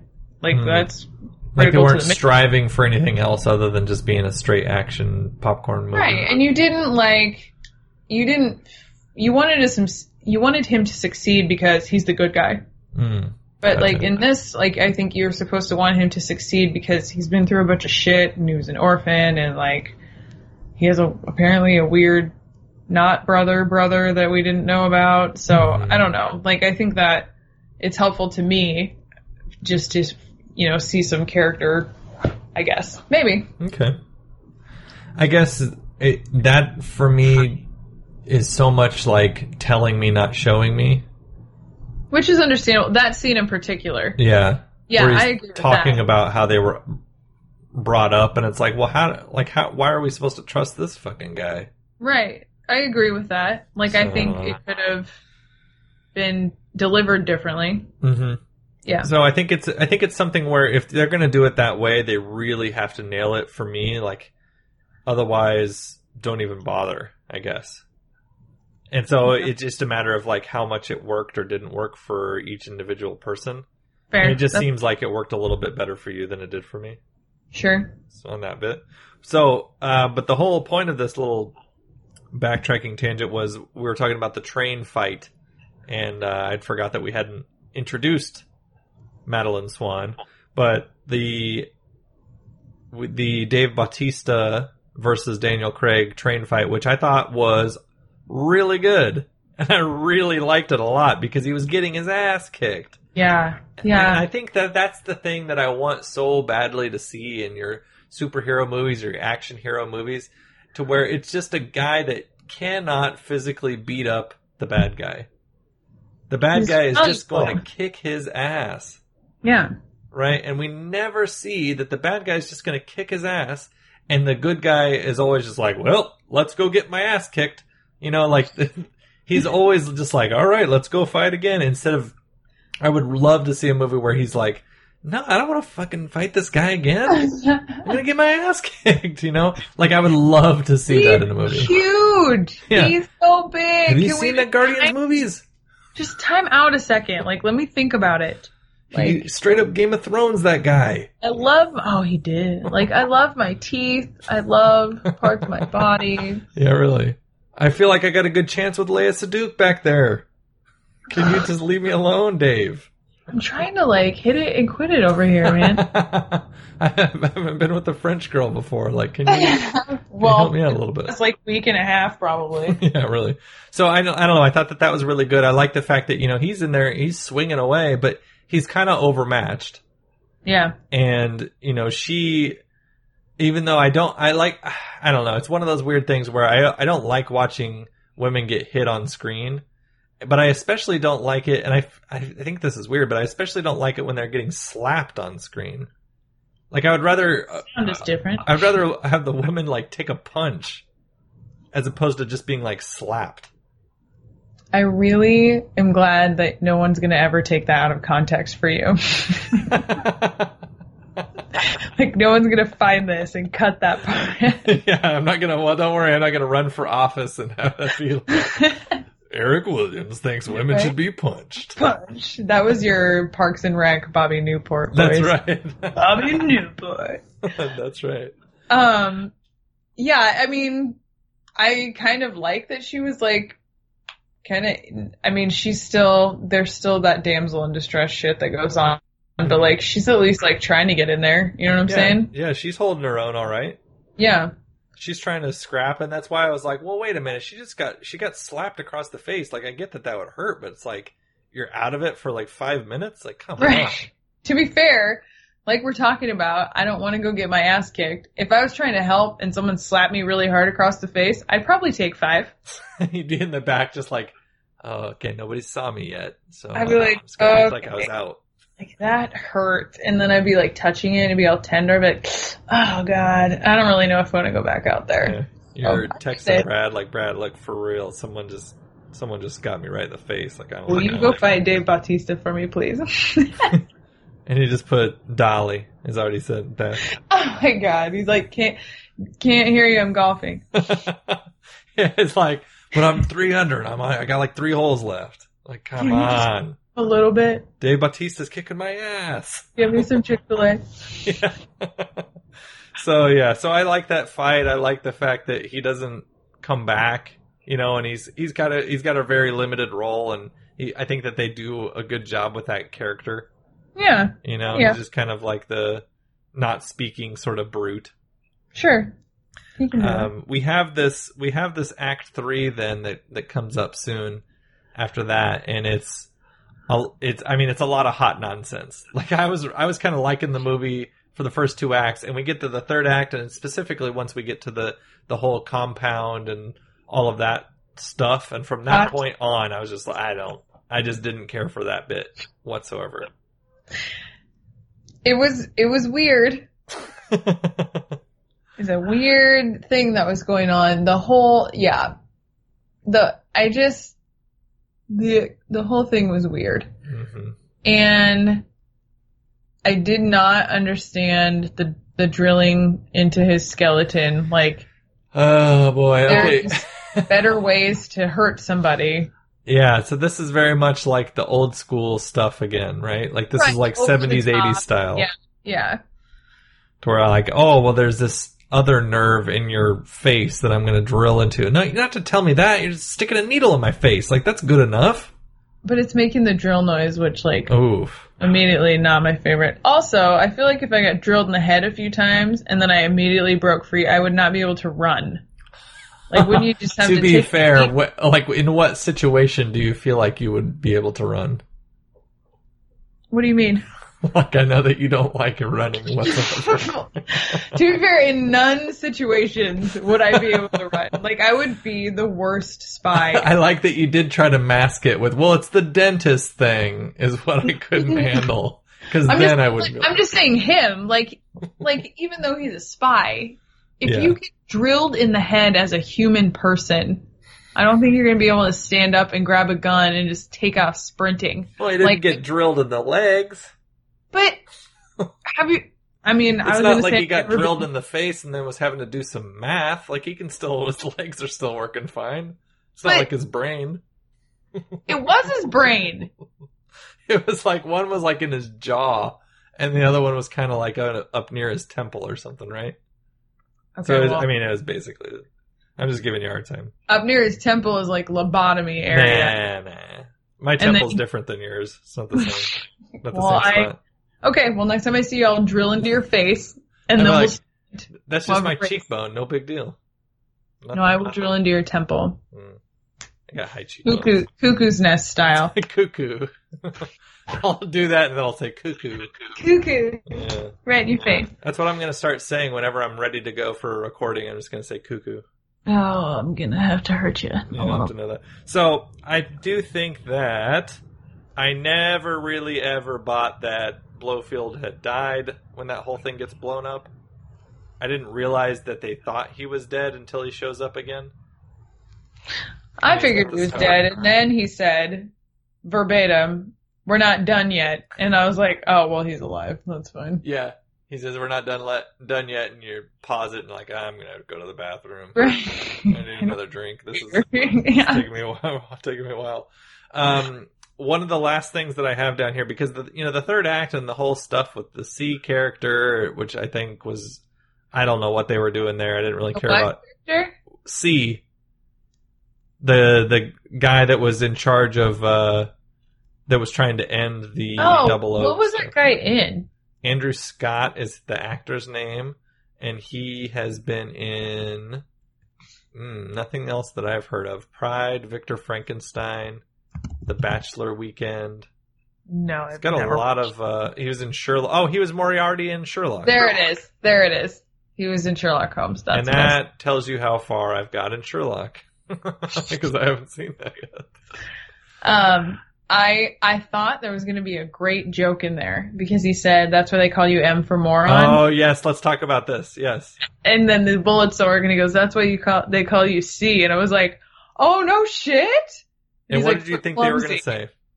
This cunt. Absolutely, absolutely right. And he says C stands for careless. Careless. That's what it was. And and Elle goes, no, pause.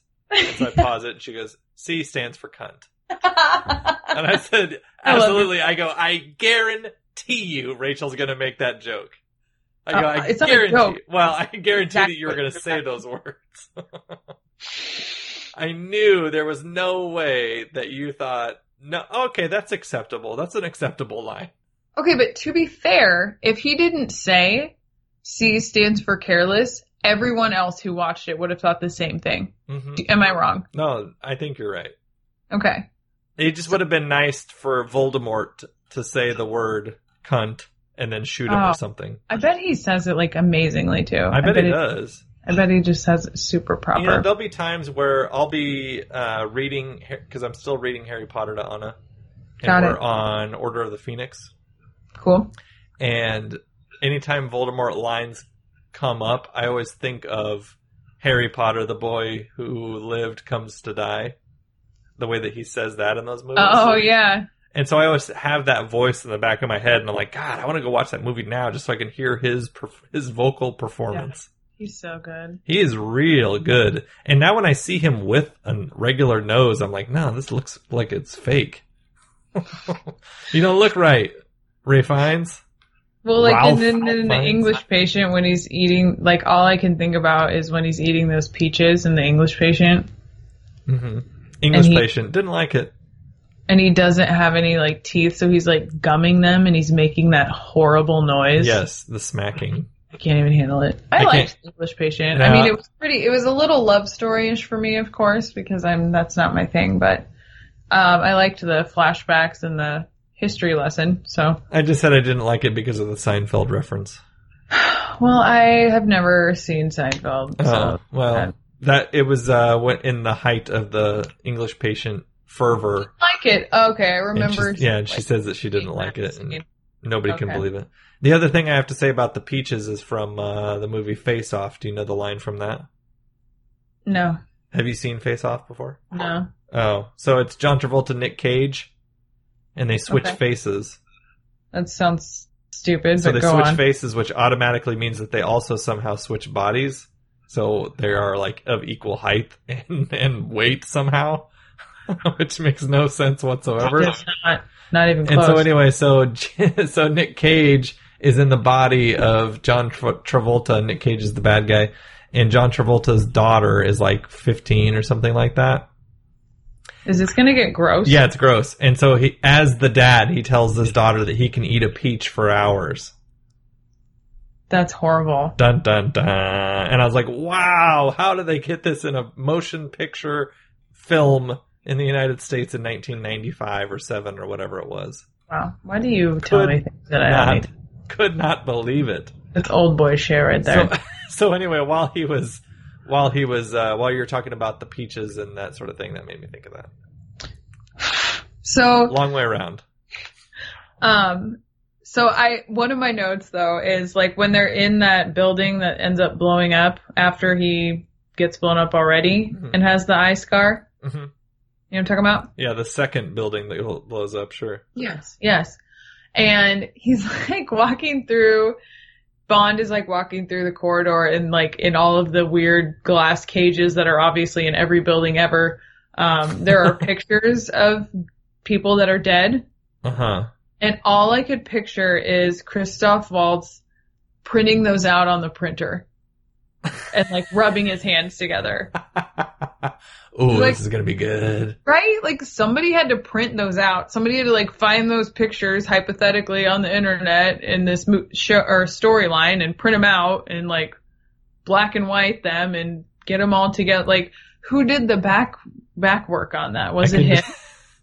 I can just imagine him going, uh, okay, hi, uh, my name is Blofeld. I, I put in an order for 15 different headshots. I'm, I'm expecting them any day now. I was just checking the status on those. That was pretty good. I liked that.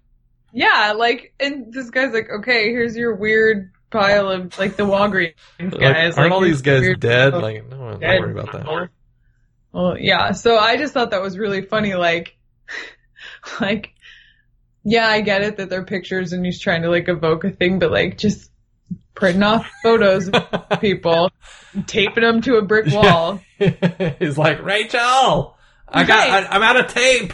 And I'm using scotch tape, but it's not working. It's not sticking to the bricks. Like, it it's just keeps coming off. I don't get it. super weird. You got any ma- yeah, let's try duct tape. right? Masking tape ain't doing it either. Right. I don't know. I just thought that was funny. Yeah, that the stuff like that is really funny. Where you think about like the poor the poor uh, production assistant or whatever that's having to tape all that shit up in real life. It's like, Right. what's his life like? What's his story? Yeah. Hmm. It's funny. All right. Well, anything else about the about the end here? We we kind of get this little like faux love stuff that doesn't really work between Madeleine and James Bond. Like, I think that she was good in the movie. I like that she is like a kind of a stronger character than a lot of the Bond girls that we get before. But I I didn't buy the whole she's in love with him because she's a former assassin and all that stuff. She doesn't go with him at the end and all that. And I don't know. I I didn't- didn't I didn't dig on that too hard. I just didn't, it was not believable. It was like less believable than the Eva Green stuff hmm where they spent five minutes at the beach together and were in love. hmm Um, cause I mean, she didn't, they didn't really have a lot of like, this is whatever, but like bonding time. Yeah. You know what I'm saying? Like, when did they fall in love? Like, when they were getting chased? This isn't speed. And even then, they had, like, talking scenes. Yeah, really. I they don't had know. to work together. Well, because they do have the they do. I almost forgot about this. They do have the scene where they finally do kill Dave Bautista, and then they say she says, "Well, what should we do now?" And then they show him boning. Sure, that's definitely love, I love you stuff. Well, no, I just think that I just thought that that was funny because at least there were they showed that they had some sort of a connection, and, and I think what made me think of that was when you mentioned speed because that was all about like the adrenaline of being able to survive and all of that kind of thing. Yeah, but And I mean, so- like, but it just like- like, they have that one little bit, and then the rest of the movie, it's just acknowledged that they're supposed to be in love. which is dumb. Like, they go to that hotel in the scene that we didn't talk about, but, um, she's drunk and she's like, don't even think about touching me. Like, I don't want to talk to you. Yeah, And so like we go from that to like I love you. All right. I nope. yeah, it's weird Not because I- buying it. Yeah, because I'm trying to think of like what else they could have done, maybe, and maybe instead of her, I don't know. It's like it's like they needed a few more. They needed some more time to sort of build in the she's rejecting him outright, and then she maybe feels like he understands the life or understands her, or maybe she has some sort of like uh, uh like a like some sort of daddy issue to where he reminds her of the of the dad being like the protector and that kind of stuff and she like slowly sort of builds into that instead of being no you're the worst and then all of a sudden oh wait actually you're the best But I mean, like, why do they have to be in love? oh, It's the other point. thing. Like, why point. can't you just like really like somebody and like she didn't have to say like I love you. Like she could have been like I don't know. She could have said something else, but like it's like those old like older movies where at the end everybody gets married. yeah Like, like, a you have to get shakespeare comedy right Yeah, or like even like in the 50s, like where that's the happy ending is like you get married immediately after, you know, a cute little back and forth. And so like you can, she can start caring for him and like deciding that she does want, and that to me that would make more sense because she like tries to leave mm-hmm. and they're trying to spin it like I'm leaving because I care about you too much and I can't do this life, blah blah blah. But she's like, I'm leaving because like I'm not sure I want to deal with this shit, and I care about you, but like I don't know if I care about you enough to like honestly go through all of this, which to me would have been more believable. And then when she kind of like, you know, she's in it. Obviously, she gets kidnapped, but like she bends over and she says, you know, like I'm in it to to win it, which would be a horrible line, but she would say something like, you know, I'm I'm I'm here or I'm let's do whatever we need to do. Like just saying like let's go for it instead of like I'm fully in love with you, which is ridiculously unbelievable. what if she said that her heart was like a kite dancing in a hurricane I would turn the movie off and I wouldn't even finish it. I wouldn't even know how to tell you how it ended because that is lamer than FDR's legs. See, I think that they just put the "I love you" in there because it's shorthand. You know, I think that's they're like, look, we don't have time. We want the audience to know this thing, so we're just going to say that she loves him. But it, they had, they, like every scene that I said was within that time frame. Like she could have said, I'm leaving because I don't know if I want to deal with this and I like you, but I don't know if I like you enough to do that. And then like in that scene, instead of saying I love you, which is cheesy as fuck, to be honest, Mhm. she could have said like, you know, I, I'm here. I, I promise or something, you know, where she's like, I, I do like you and I'm gonna help you explode this guy's face. And it, that would have been way more romantic to me. So Yeah. I don't, Well, there you go. I agree. I just, uh, yeah, I think that you have a much better grasp on what they could have done than I do there because I'm like, I don't know this this whole relationship bit was just kind of a mess. they really just threw it in there. And I understand, like, we're not doing some really drawn out character develop romantic comedy movie here, but, you know, and I guess it, for the audience, maybe they're like, the audience doesn't give enough of a shit about this to think that we need to make this believable. I mean, he's getting drilled into his head and I'm worried about, like, their relationship, so that might just be on me. Yeah, could be. Very well could be. Well, is there anything else on the uh, on, in the Rachel Zelag notes that we haven't hit before we wrap this this baby up? What did you think of this overall? Like, if you had to rank these four, how would you put them? I would probably do Skyfall first and then this one. Oh, okay. and then the poker one, Uh huh. and then Quantum Leap. nice. That's what I. That's what the hashtag should have been. The poker one and Quantum Leap. That'd been Harry. Potter and the poker. Harry Potter and the poker one. That's like a that's like I a don't- sexualized fanfic. Oh God, I'm sure. I can't imagine. Anyway. Anyway. So yeah, that's probably what I would do. I like I said, I, I remember watching this and being really let down by it. So I think because of that, my expectations were lowered. Watching it again, I was like, oh, that wasn't that bad. It's pretty good. Yeah. So- yeah, I actually I I think that I was I remember like the sort of overwhelming hmm by everyone when this came out. And I don't know what that was for. Like I thought it was I thought it was fine. I thought it was pretty good for what it was. I think that there's stuff that could have been better, but I wasn't unhappy with the movie at all. The only one that I didn't really enjoy out of these four was the quantum quantum leap, as you call it. Yeah, and we, yeah, and we talked about how that could have been so much better, and they just missed opportunity. That's right. All right. Well, this is uh, this is kind of the end of our Daniel Craig Bond look. Uh, I thought it was uh, I thought it was good. I liked them better than the Sean Connery ones. I think, Yeah. You know, just be, based on the style of film and the sort of age that they came out and that kind of stuff, right? The way Yeah. that they treat women is a big deal. It's a big Yeah, deal different. So, anything uh, that you wanted to mention, or are you ready to wrap this one up? Then Let's just let's be done. Okay. well, let's be done. That's uh, famous last words Let's from Rachel Zelak. All right, why don't you Yep. uh, wrap us up then?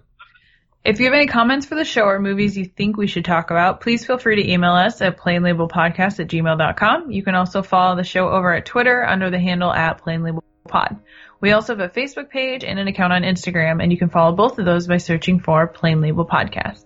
If you want to help out the show, you could check out Audible, or you could check out the show notes where you'll find our Amazon wish list, as well as our Amazon link, where you can purchase anything you want at Amazon just like you normally would, with the only difference being it helps us out by giving a little bit of that money from Amazon's pocket, which is, we always talk about that. So, thank you for listening, and join us next week as Eric will be talking talking to returning guest Ben Tiede as they took at Japanese director Akira Kurosawa.